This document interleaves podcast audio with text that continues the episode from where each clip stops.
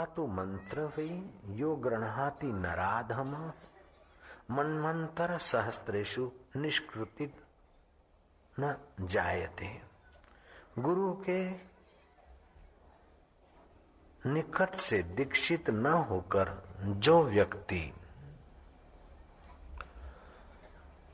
ग्रंथ आदि को देखकर मन माना मंत्र ग्रहण करता है, उस नराधम को शास्त्र मनवंतर में भी निष्कृति लाभ अर्थात सदगति लाभ नहीं होता।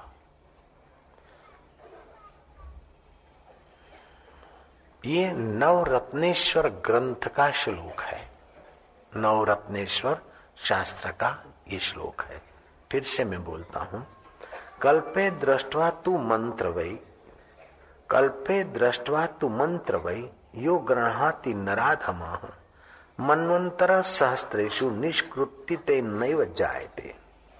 गुरु के निकट से दीक्षित न होकर, जो व्यक्ति ग्रंथ आदि को देखकर मंत्र ग्रहण करता है, उस नरा अधम को शास्त्र मनवंतर में भी निष्कृति लाभ नहीं होता है। ब्राह्मण कुल में तो जन्मे। लेकिन किताबों से पढ़ के मंत्र कर्म कांड कराने लगे किताबों से पढ़कर मंत्र रटने लगे बोलने लगे तो वे ही बेचारे स्वीकार करते हैं कि लालजी महाराज तुम्हारा कसूर नहीं है हमारे में तेज नहीं हम दान का खा खा के निस्तेज हो गए और जिन्होंने ज्यादा लूटा वही हमारे पूर्वज घोड़े बने हैं भाई હવે અમે તમને શું કહીએ કે અમે બ્રાહ્મણ છે બ્રાહ્મણ છે જન્મથી ब्राह्मण છે પણ કર્મથી નથી तो गुरु के मंत्र में जो चेतना होती है, गुरु के मंत्र में जो प्रभाव होता है और अपनी सुषुप्त ऊर्जा, आभा ऊर्दगामी होती है, उससे एक आध्यात्मिक सौम्यता आती है। आध्यात्मिक आभा मंडल बनता है। दशरथ राजा को यज्ञ करवाना था, पुत्रेष्टि, पुत्र प्राप्ति के लिए यज्ञ करवाना था। और वशिष्ठ महाराज कर्मकांडी थे। यज्ञ में निपुण थे वशिष्ठ महाराज। मुझे आश्चर्य हुआ जब मैं अभी भावनगर के कार्यक्रम में था तो वहाँ एक सन्यासी रहते, अच्छे हैं बेचारे, दर्शन करने को आए।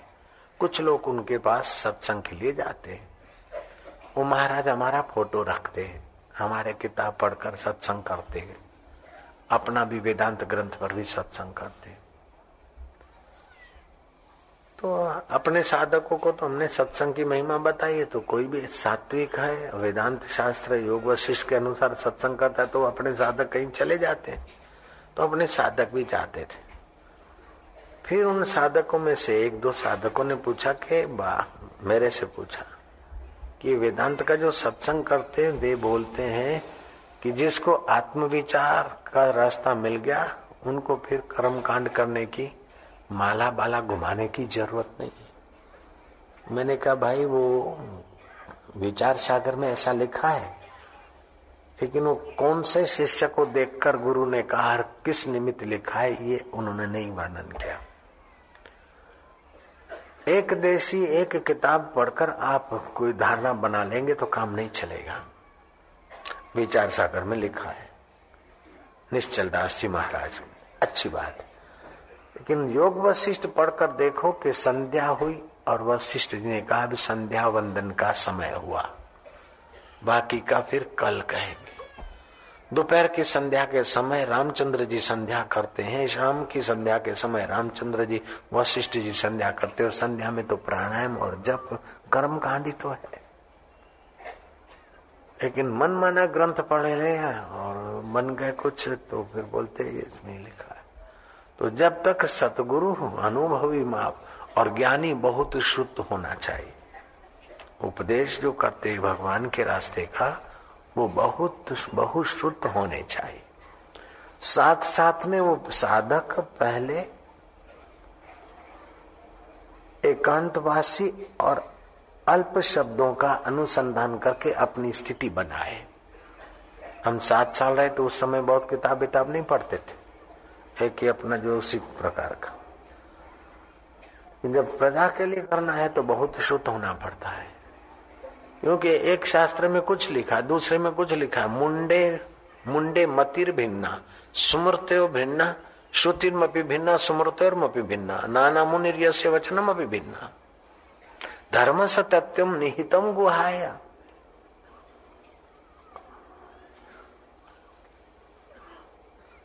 लेकिन क्या करें? कि महजन जिस रास्ते से गए, उस रास्ते से। तो महजन है, वशिष्ठ जी हैं, राम जी हैं। श्री कृष्ण भी संध्या करते थे। तो मैंने साधकों को बोला वो सन्यासी महाराज, अच्छे हैं। तुम उनके पास भले जाना। लेकिन वो जो ये सिद्धांत बता रहे वो सिद्धांत अगर होता तो वशिष्ठ महाराज तो तुम्हारे से और वो महाराज से ऊँचे थे। भगवान रामचंद्र जी भी तुम्हारे से और उन महाराज से ऊँचे अनुभव के धनी थे। इसलिए तुम उनकी इन बातों को भूल जाओ। जब रोटी खाने की ज़रूरत पड़ती है, नींद करने की ज़रूरत पड़ती है तो फिर स्नान करने की भी ज़रूरत है। जब बाहर से शरीर के स्नान कराते हो तो मन का स्नान है, भगवान के नाम का जप। जब ही नाम हृदय धर्यो भयो पाप को नाश, जैसे चिंगी आग की पड़ी पुराने आकाश चार प्रकार के मानुषी चित्त होते हैं, मानुषी मन। ये तुम्हारा बॉडी मनुष्य नहीं है, तुम्हारा मन ही मनुष्य है। बॉडी तो मनुष्य की आकृति मात्र है, शरीर का किया कुछ नहीं होता, जो मन क्या किया होता है। मन ही लोक लोकांतर में आता है, ऐसे मन की चार अवस्थाएँ वेदांत शास्त्र ने वर्णन की। एक होता है पामर व्यक्ति। शुभ कर्म में आलस्य होता है, विषय विकारों में बड़ी प्रीत होती है। खुद तो जब तब भजन करे नहीं, लेकिन दूसरा कोई करे तो उसको डंखे जिनके शराबी लोगों जैसे विचार ज़्यादा होते हैं, कर्म, उनको शास्त्रों ने कहा पामर। शुभ कर्मों में आलसी, विषय विकार में बुरे कर्मों में रुचि, वो होते पामर मेंटालिटी के। ऐसे लोग मर जाते तो पेड़ पौधे होते, बेचारे सड़ते, छटपते रहते। अथवा तो फिर धीरे धीरे नीच योनियों में भूंड, सुकर, कुकर आदि योनियों में गारे में पड़े रहते। ऐसा सत्संग से हमने सुना। पामरों से, पामरों में भी तीन प्रकार होते, उत्तम पामर, मध्यम पामर और कनिष्ठ पामर। पामर में भी शराबी कबाबी में भी कोई उत्तम होता है तो जरा थोड़ी बात समझ लेता है मध्यम होता है तो थोड़ी समझता है थोड़ी हटाना कनिष्ठ होता है तो बोले बस मैं કીધું એ જ હાચું મારાથી જ બધું ઉગે છે तो पामर में भी थर्ड क्लास सेकंड क्लास और फर्स्ट क्लास होते ऐसे विषय होते दूसरे प्रकार के आदमी चार प्रकार और चारों में तीन तीन प्रकार चार तरी बाहर चित्त के बारह प्रकार का वर्णन आता है वेदांत शास्त्र पामर विषय जिज्ञासु और ज्ञानी पामर में तीन ऐसे विषयों में विषय लोग वे होते हैं क्या આપણે કોઈનું બગાડવું નહીં આપણું કોઈ બગાડે નહીં જીવોને જીવા દો અહીંયા સુખથી જીવીએ અને કંઈક પુણ્ય દાન સત્કર્મ કરીએ તો ભવિષ્યમાં આપણે સુખી રહીએ ये उत्तम विषय है मध्यम विषय के भविष्य को नहीं देखो यहाँ खाओ पियो ने मजा करो कनिष्ठ विषय है કે ખાઓ પીઓ મજા કરો પણ કોઈ બાજુ વાળો વધારે મજા કરતો તો એને હેઠો પાડીને આપણે વટતી જીવો ये है कनिष्ठ विषय ऐसे जिज्ञासु होते हैं तीन प्रकार के उत्तम जिज्ञासु मध्यम जिज्ञासु और कनिष्ठ जिज्ञासु उत्तम जिज्ञासु को अगर ब्रह्मवेता सदगुरु मिल जाता है तो उसको ज्ञान श्रवण मात्र से बात समझ में आएगी और फिर ध्यान में थोड़ा सा उसी में स्थिति जल्दी होने लगेगी। मध्यम वाले को बार बार सत्संग होगा और फिर बार बार प्रश्न भी उठेंगे। और कनिष्ठ जो जिज्ञासु है, उसको तो है सत्संग के साथ थोड़ी उपासना, थोड़ा कर्म आदि करा के योग्य बनाने में समय लगता है मेहनत लगती जैसे उत्तम जिज्ञासु थे जनक और सदगुरु मिल गए तो काम हो गया। और कोई थे उत्तम जिज्ञासु और चालीस दिन में लीला सा बापू का सानिध्य मिल गया और उनका काम हो गया। ईश्वर को जानने चाह जानना चाहते, उसको जिज्ञासु बोलते। ईश्वर को पाना चाहते, उसको जिज्ञासु बोलते। तो उन जिज्ञासु में भी कोई उत्तम होते, कोई मध्यम होते, कोई कनिष्ठ होते। जिनका साधन भजन किया हुआ है और तड़फ ज़्यादा है, वे उत्तम है। बुद्धिमान भी है तड़फ भी है साधन भजन भी किया वो उत्तम साधक उत्तम जिज्ञासु दूसरे कुछ तड़फ है लेकिन कुछ मजा भी लेना है कुछ साधन किया है तो कुछ साधन बिखेरने के धंधे भी किए वो मध्यम थोड़ा साधन करे कीर्तन करन પણ થોડા અમેરિકામાં ફરવા ગયા થોડા આમ તેમ થોડું ચાલો રાતે ઉજાગરો કરીને વાંચ્યું બીજું ભગવાન તો જોઈએ છે પણ ઠીક છે થોડું આટલું તો કરી લઈએ ને એટલે તીવ્ર સાધક ના કહેવાય ઉત્તમ ઉત્તમ જિજ્ઞાસુ ના કહેવાય મધ્યમ અને કનિષ્ઠ જિજ્ઞાસુ તો શ્રદ્ધા તો છે પણ ઉપલો માળ એટલું કામ નથી કરતું तो उसको फिर थोड़ा समय लगता ऐसे चौथे होते ज्ञानी पामर विषयी जिज्ञासु और ज्ञानी ज्ञानी में भी तीन प्रकार एक जो उपासना में आगे बढ़कर फिर ज्ञान पाया है तो उसको ज्ञान मिल गया और जीवन मुक्त जल्दी हो जाए विचार प्रधान ज्ञानी। जिसने तत्व ज्ञान पाकर स्थूल शरीर, सूक्ष्म शरीर, कारण शरीर तीनों जिससे सत्ता मिलती है, वो मैं हूँ, उसको ठीक से जान लिया। ये उत्तम ज्ञानी, विचार प्रधान ज्ञानी। दूसरे मध्यम ज्ञानी विचार तो किया, लेकिन ध्यान के द्वारा उस विचार को बिठाने के लिए उनको उपासना आदि करनी पड़ी। और कनिष्ठ ज्ञानी, ज्ञान तो हो गया, लेकिन थोड़ी थोड़ी बात में भी जरा, जैसे वमन तो कर दिया, उल्टी तो कर दिया, अज्ञान की उल्टी तो कर दिया। उल्टी कर दिया, लेकिन वहीं बैठा है तो मक्खियों की भनभिनाहट आएगी। જે પેટમાં ગડબડ હતી ઉલટી કરીને ગડબડ તો નીકળી પણ હજી ત્યાં બેઠા છે ऐसे ही अज्ञान तो चला गया फिर भी अज्ञान के भोगने में कुछ आंशिक संस्कार उन ज्ञानियों में भी फिर तीन प्रकार उत्तम मध्यम कनिष्ठ में भी फिर तीन प्रकार कोई विचार प्रधान ज्ञानी होते हैं, कोई ध्यान प्रधान ज्ञानी महापुरुष होते तो कोई भक्ति प्रधान ज्ञानी महापुरुष होते जो ज्ञान प्रधान ब्रह्मवेता होते उनके जीवन में प्रवृत्ति होगी, लेकिन प्रवृत्ति में जो डिस्टर्ब, विक्षेप आएगा तो समझेंगे कि ये विक्षेप या डिस्टर्ब या उथल पाथल माया में हो रहे, मुझ सच्चिदानंद का क्या बिगड़ता वो युद्ध के मैदान में भी अपने आत्म स्वरूप को याद के बंसी बजाएँगे। खुद तो विक्षेपों के सिर पर नाचेंगे, लेकिन उनका दीदार करके भी दूसरे लोग भी खुशी हो जाएँगे। ये उत्तम विचार प्रधान ज्ञान है। विचार प्रधान ज्ञानी, फिर दूसरे मध्यम होते ध्यान प्रधान ज्ञानी। ध्यान समाधि करते करते उन्होंने ज्ञान परिपक्व किया है। तो जब भी विक्षेप आएगा तो छोड़कर फिर ध्यान में बैठ जाएँगे। चलो।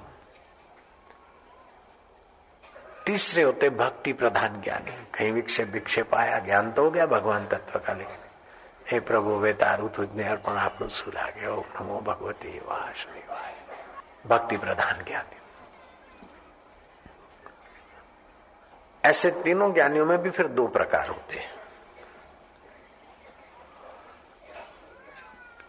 ये होते, एक होते उपकृत उपासक और दूसरे होते अकृत उपासक।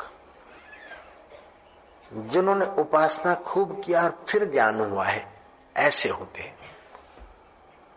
और दूसरे होते कि गुरु की कृपा से उपदेश मिल गया और ज्ञान हो गया। तो जो कृत उपासक है, उनके जीवन में खुशी, सामर्थ्य और ज्ञान तीनों साथ में चलेगा लेकिन जिन्होंने उपासना ज़्यादा नहीं की, ज्ञान तो होगा, लेकिन विक्षेप के समय थोड़ा हिल जाएँगे, फिर सावधान हिल जाएँगे। फिर उन्हें, उनमें भी तीन प्रकार होते हैं। सात्विक आचार प्रधान, राजसी आचार प्रधान और तमस आचार प्रधान। जैसे सती अनुष्या के तीनों पुत्र ज्ञानी, साक्षात्कारी। भगवान दत्तात्रेय भी साक्षात्कारी। भगवान चंद्र भी साक्षात्कारी। महात्मा चंद्र। तीनों ज्ञानी थे। दत्तात्रेय सात्विक प्रधान, सत्व प्रधान ज्ञानी और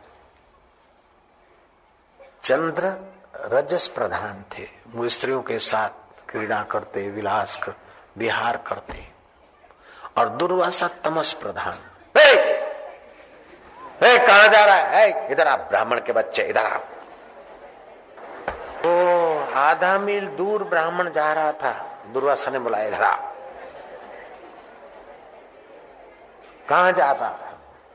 बोले, महाराज, मैं तप करने गया था। काय का तप किया? बोले, माँ काली की उपासना किया, भगवती की आराधना किया। नम या देवी शक्ति रूपेण संस्थिता। नम तस्य नम माँ प्रकट हुई और माँ ने वरदान दिया, मैंने संतान प्राप्ति की भीख मांगी। मेरी वर्षों की साधना सफल हुई, माँ ने कहा। मैंने पुत्र मांगा माँ में वरदान दिया, एवं अस्तु। बोले, तेरा माँ का वरदान कैंसर। पुत्र पुत्र नहीं होगा, जा। हम इधर बैठे। और तू माँ की तपस्या करके वरदान लेके सीधा जा रहा है। इधर प्रणाम नहीं करता, तेरे बाप का राज चलता है। वो दुर्वासा, वैसे तो श्राप देने से तपस्या नाश होती, लेकिन ज्ञानी जब ज्ञान तत्व में पहुँच गया, फिर नाश बाश का कोई उनको भय भी नहीं होता। और उनका भाई चंद्र, वो तो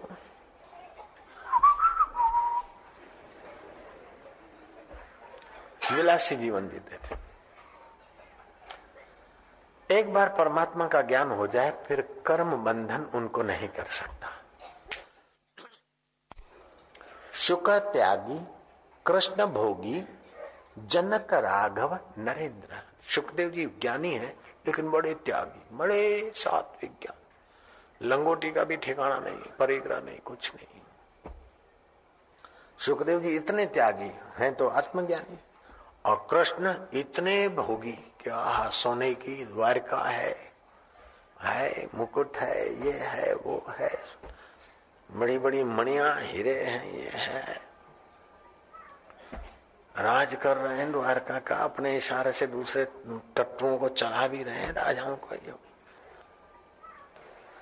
शुक त्यागी कृष्ण भोगी जनक राघव नरेंद्र। राजा जनक और रघु राजा नरेंद्र थे, राजा थे।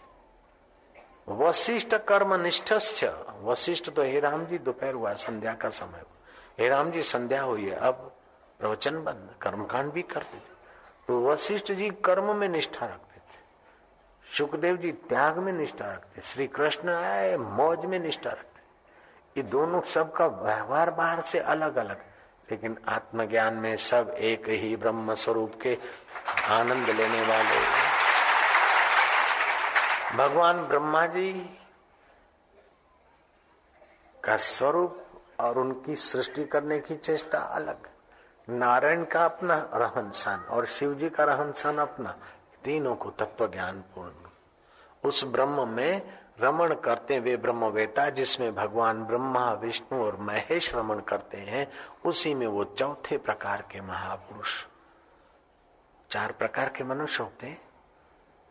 पामर, वो तो नीच योनियों को जाते हैं। विषयी लोक लोकांतर में जाते हैं। जिज्ञासु, ज्ञान हो गया तो भगवान तक पहुँच गया नहीं तो स्वर्ग ब्रह्म लोक तक जाके फिर आते ज्ञानी तो जो ब्रह्मा, विष्णु, महेश को आनंद की अनुभूति होती और अपने चैतन्य सुख में मग्न रहते हैं, उसमें वो ज्ञानी महापुरुष जगे हुए रहते हैं। इसीलिए इस देश के महापुरुषों ने और ऋषियों ने कहा, गुरु ब्रह्मा, जैसे ब्रह्मा सृष्टि करते, ऐसे गुरु हमारे अंतकरण में ज्ञान के संस्कार की सृष्टि करते।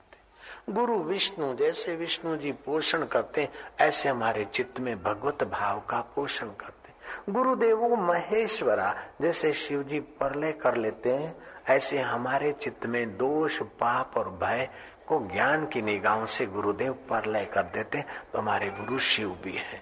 फिर भी ऋषि को संतोष नहीं हुआ कि ब्रह्मा की नाई सदगुण उत्पन्न करते विष्णु की नाई हमारे संस्कारों को पोषते हैं, और महेश की नाई हमारे भय, शोक, चिंता को भस्म करते। गुरु ब्रह्मा, गुरु विष्णु, गुरु देवो, महेश्वर तो कहा, लेकिन और एक कदम आगे की सच्चाई बता दी। गुरु साक्षात पर ब्रह्म जिसमें ब्रह्मा, विष्णु, महेश रमण करते, उसी पर ब्रह्म स्वरूप हमारे गुरु को नमस्कार।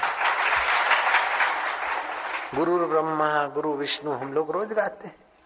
गुरु ब्रह्मा, गुरु विष्णु गुरुदेवो महेश्वरा, गुरु साक्षात पर ब्रह्म तस्मय से गुरुवे।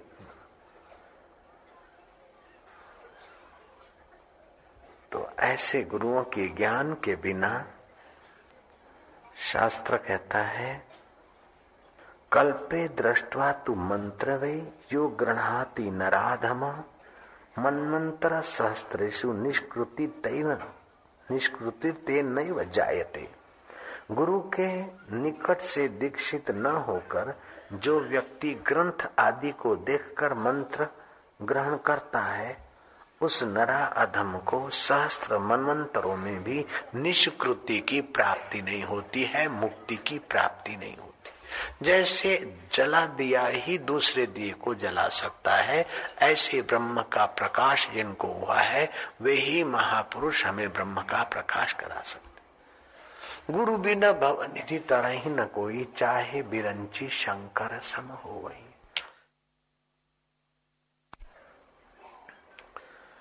नाम जपत मंगल दिशा दशा हूँ। तुलसीदास ने कहा कि भगवान, नाम जपते ही दसों दिशाओं में मंगल होता है। नाम उच्चारण से चित्त तो प्रसन्न होता है जप योग से जप एक प्रकार का स्वतंत्र योग है। दूसरे योग आम आदमी न कर सके तो जप योग सब कोई कर सकते। जप योग स्वतंत्र योग है। जप योग से आपके अंदर की चेतना जागृत होती है। नाद ब्रह्म और शब्द ब्रह्म की एकता ये जप विज्ञान की वैज्ञानिक व्यवस्था है। जप की महिमा सभी धर्मों में है। समूची उसकी व्यवस्था है।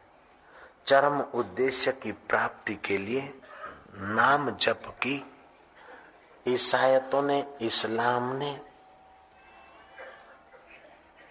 हिंदू धर्म ने और पारसी आदि धर्मों ने जप की महिमा गाई। जप में एक होता है स्मरण, दूसरा होता है स्थापन। तीसरा होता है उपलब्धि की दृष्टि। चौथा होता है विज्ञान स्तंभ। पांचवा होता है योग दर्शन। छठा होता है जप से सिद्धि की प्राप्ति लक्ष्य। सर जान व्रूड्फ ने एक प्रयोग किया कि मंत्र में गुप्त शक्ति और उसके अर्थ की शक्ति होती है। जो अभ्यास कर्म को, दिव्य शक्ति, अभ्यास करने वाले को दिव्य शक्तियों का पुंज बना देती है। ये अंग्रेज़ का अनुभव है। सर जान प्रूफ का अनुभव है। अन्य मंत्र साधनाओं में कर्म कांड की आवश्यकता पड़ती है, विधि विधान की आवश्यकता पड़ती है। लेकिन गुरु ब्रह्मा, गुरु विष्णु गुरुदेव महेश्वर, गुरु साक्षात पर ब्रह्म तत्व को जो पहुँचे हुए, ऐसे महापुरुष का गुरु मंत्र मिल गया तो और कोई कर्म कांड की विधि की ज़रूरत नहीं पड़ती है। और लोगों को तो तीर्थों में जाने की ज़रूरत पड़ती है, लेकिन भक्त जहाँ सच्चे सदगुरु का मंत्र लेकर जप करता है, वो भूमि तीर्थ होने लगती। तो जिनको सदगुरु के द्वारा मंत्र मिल जाता है, उनको दूसरे कर्म कांड करने की ज़रूरत नहीं पड़ती है। पाप नाश के लिए अन्य प्रायश्चित उन्हें कहन करने नहीं पड़ते हैं। जिसके पास गुरु मंत्र है, उसको पाप नाश के लिए और प्रायश्चित करने नहीं पड़ते। तीर्थ बोलते हम किसको पवित्र करें? तो हमको ही पवित्र करने वाला है। भगवान का जप करता है, गुरु मंत्र का जप करता है। प्रायश्चित कहते कि प्रायश्चित ही संबंधी कर्म हम किसको बताएँ? ये तो हमारे सारे कर्मों के प्रायश्चित का भी प्रायश्चित कर देने वाला भगवान नाम का आश्रय ले बैठा है। तो बहुत ऊँची चीज़ है। लेकिन एक नुकसान है कि लोग उसकी कदर नहीं करते। चलो मंत्र मिल गया सहज में मिल गया। जैसा हमने परिश्रम किया और फिर गुरु ने हमको ये कहा ये शाम गुरु कृपा नास्ती, अद्दो गच्छन्ति पार्वती। भगवान शिव कहते, विद्या धनम बलम चैव तेषाम भाग्य निरर्थकम। ये शाम गुरु कृपा नास्ती, अधो गच्छन्ति पार्वती। उनकी विद्या, उनका धन, उनका बल और उनका भाग्य सब निरर्थक हो जाता है, जिनके जीवन में सदगुरु की कृपा प्रसादी नहीं है। राम की राशि और रावण की राशि एक ही थी। राम की राशि पर, राम पर गुरु की कृपा थी और रावण पर अहम की कृपा थी। सुरपंखा और सबरी दोनों की राशि एक थी। सुरपंखा का कैसा जीवन और शबरी का कैसा? कंस की और कृष्ण की राशि भी एक ही थी। कहने का तात्पर्य यह है कि जिन्होंने मंत्र जाप का आश्रय लिया, उनका माधुर्य और उनका ज्ञान जो जो व्यापक होता चला जा रहा है तो देसी विदेशी और अपने पराये नहीं बचता है। वे पुरुष सबको अपने लगते हैं और सब उनके अपने हो जाते हैं, क्योंकि सबका अपना आपा एक है। उनके चित्त में किसी के लिए भेद भाव या वैर भाव गहरा टिक ही नहीं सकता। जैसे सरोवर की गहराई में, दरिया की गहराई में शांत जल होता है, ऊपर अलग अलग तरंग होते हैं।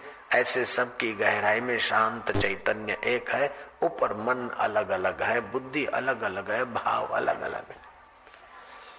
जिनको वैदिक ज्ञान नहीं है, दर्शन शास्त्र का ज्ञान नहीं है, वो भले उपासना में कितने भी अपने को ऊँचे माने, लेकिन साधना की पराकाष्ठा में भी वो बच्चे हैं। आखिरी साधना है बुद्धि की ऊंचाई।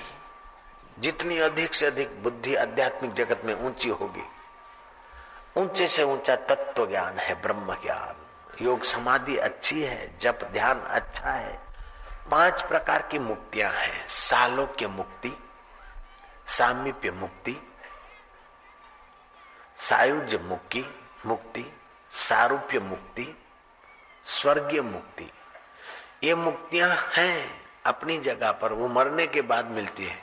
लेकिन तत्व ज्ञान की मुक्ति तो कैवल्य मुक्ति है, जीते जी मिलती है और एक बार मिलती है तो फिर बदलती नहीं, वो तो बदल जाती।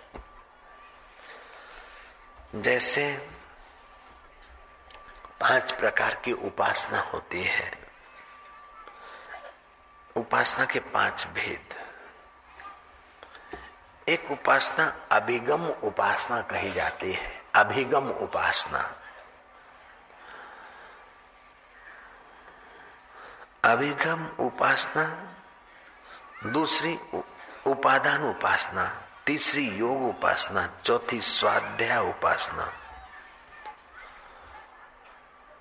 और पांचवी इज्जा उपासना। इज्जा, योग, अभिगम, स्वाध्याय उपादान। ये पाँच उपासना है। बोले, महाराज, अभिगम उपासना का मतलब? बोले, अपने इष्ट देव, देवी, देवता, भगवान जिसको भी मानते, उसका स्थान, उसकी पूजा, सेवा करना, साफ़ सफ़ाई करना यह है अभिगम उपासना। दूसरी उपासना है उपादान उपासना, गंध, पत्र, पुष्प, धूप, दीप और पूजा आदि ये है उपादान उपासना। तीसरी उपासना है योग उपासना, अर्थात इष्ट के देव का आत्मा और मेरा आत्मा एक है। परमात्मा का चैतन्य, मेरा चैतन्य एक है और उसको एक देखते देखते उसके ध्यान में एकाकार हो जाना, इसको बोलते योग उपासना।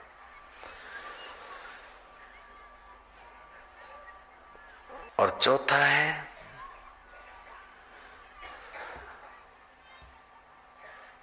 योग के बाद आता है, इष्ट देव की आत्म रूप से उपासना ही योग उपासना है।